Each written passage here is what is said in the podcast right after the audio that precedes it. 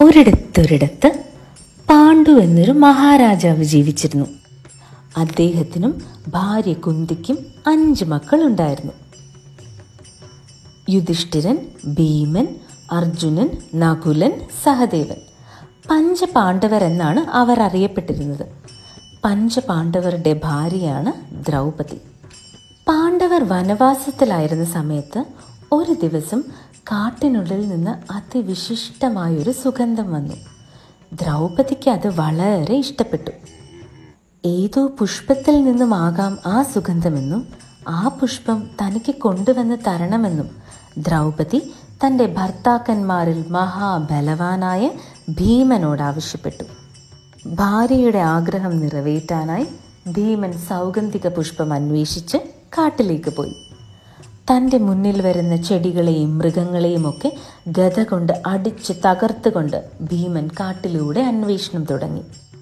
അങ്ങനെ പോകുന്ന വഴിക്ക് തന്റെ കുറുകെ ഒരു വയസ്സൻ കുരങ്ങൻ കിടക്കുന്നത് ഭീമൻ കണ്ടു.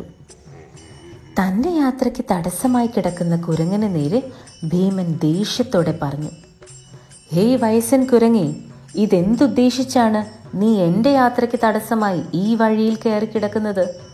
ജീവനിൽ കൊതിയുണ്ടെങ്കിൽ പെട്ടെന്ന് എഴുന്നേറ്റ് ഓടുക. അല്ലെങ്കിൽ ഈ ഭീമസേനൻ ആരാണെന്ന് നീ അറിയും.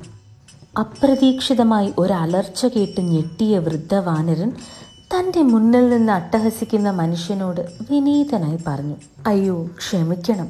അങ്ങ് ആരാണെന്നോ എവിടേക്കാണെന്നോ എനിക്കറിയില്ല. മനഃപൂർവം അങ്ങയുടെ യാത്ര മുടക്കാൻ ഇവിടെ വന്ന് കിടന്നതുമല്ല. താങ്കൾ എന്റെ അവസ്ഥ കണ്ടില്ലേ? ഒരടി പോലും അനങ്ങാനാവാതെ ദിവസങ്ങളായി ഞാൻ ഇവിടെ കിടക്കുകയാണ്. ദയവ് ചെയ്ത് എന്നെ മറികടന്ന് അങ്ങയുടെ യാത്ര തുടർന്നു കൊള്ളുക. കുരങ്ങന്റെ വാക്കുകൾ കേട്ട് ഭീമൻ അതിയായി ദേഷ്യം വന്നു.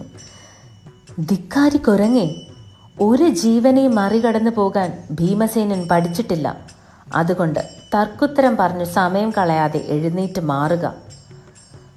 ഭീമന്റെ വാക്കുകൾ കേട്ട് വാനരൻ വീണ്ടും അപേക്ഷിച്ചു. ക്ഷമിച്ചാലും എനിക്ക് അങ്ങയുടെ ആവശ്യം നിറവേറ്റി തരാൻ തൽക്കാലം സാധിക്കില്ല. ഒന്നുകിൽ അങ്ങന്റെ വാൽ മാറ്റിവെച്ച് അതുവഴി യാത്ര തുടരുക. അല്ലെങ്കിൽ യാത്ര വേണ്ടെന്ന് വെച്ച് തിരികെ മടങ്ങുക.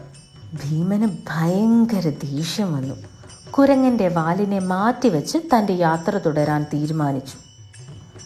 തന്റെ ഗത ഉപയോഗിച്ച് നിസ്സാരമായി കുരങ്ങന്റെ വാലിനെ എടുത്തു മാറ്റാൻ ഭീമൻ ശ്രമിച്ചു. എന്നാൽ കുരങ്ങന്റെ വാലിനെ അനക്കാൻ പോലും കഴിയുന്നില്ല എന്ന് മനസ്സിലാക്കി ഭീമൻ അമ്പരന്നു. തുടർന്ന് തന്റെ കൈകൾ കൊണ്ട് സർവശക്തിയും ഉപയോഗിച്ച് മാറ്റാൻ ശ്രമിച്ചു. എന്നിട്ടും കുരങ്ങന്റെ വാൽ അനങ്ങിയില്ല. ഭീമൻ ഞെട്ടി. തന്റെ മുന്നിൽ കിടക്കുന്ന വാനരൻ നിസാരനല്ലെന്ന് ഭീമസേനന് മനസ്സിലായി. വൃദ്ധ വാനരനെ നമസ്കരിച്ച് തന്റെ അപരാധത്തിന് ക്ഷമ ചോദിച്ചു. അല്ലയോ വാനര ശ്രേഷ്ഠ താങ്കൾ വെറും ഒരു വാനരനല്ല. മറിച്ച് എന്നെ പരീക്ഷിക്കാനായി എത്തിയ ദേവനോ ഗന്ധർവനോ ആണെന്ന് ഉറപ്പാണ്. അറിവില്ലായ്മയും അഹന്തയും കൊണ്ട് ഞാൻ ചെയ്ത അപരാധത്തിന് എന്നോട് ക്ഷമിച്ച് അങ്ങയുടെ യഥാർത്ഥ രൂപം കാട്ടിത്തരിക. ഭീമസേനന്റെ അഹങ്കാരം അടങ്ങിയെന്ന് മനസ്സിലാക്കിയ വാനരൻ ഭീമസേനന് മുന്നിൽ തന്റെ യഥാർത്ഥ രൂപം കാട്ടി. ഭീമസേന ഞാൻ നിന്റെ ജ്യേഷ്ഠനായ ഹനുമാനാണ്.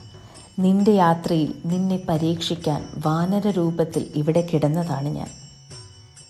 ഒന്നോർക്കുക ഭീമ നമ്മെപ്പോലെ തന്നെ ഈ പ്രകൃതി മറ്റെല്ലാ ജീവജാലങ്ങൾക്കും അവകാശപ്പെട്ടതാണ്. യാത്രയിൽ നിന്റെ പരാക്രമത്തിൽ അനേകം ജീവജാലങ്ങൾക്ക് ജീവനും അഭയവും നഷ്ടപ്പെട്ടു. നിന്റെ ശക്തി ഇത്തരത്തിലല്ല പ്രകടിപ്പിക്കേണ്ടത്. പ്രകൃതി ജീവജാലങ്ങളെ ബഹുമാനിക്കുക. സ്വന്തം കഴിവിൽ അഹങ്കരിക്കാതിരിക്കുക. നിനക്ക് നന്മയെ വരുത്തുകയുള്ളൂ.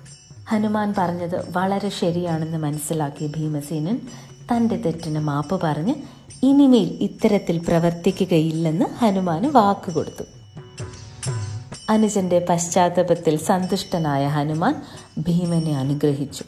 എന്നിട്ട് ഭീമൻ അന്വേഷിച്ചു വന്ന് കല്യാണ സൗഗന്ധിക പുഷ്പം കാട്ടിക്കൊടുത്ത് അപ്രത്യക്ഷനായി.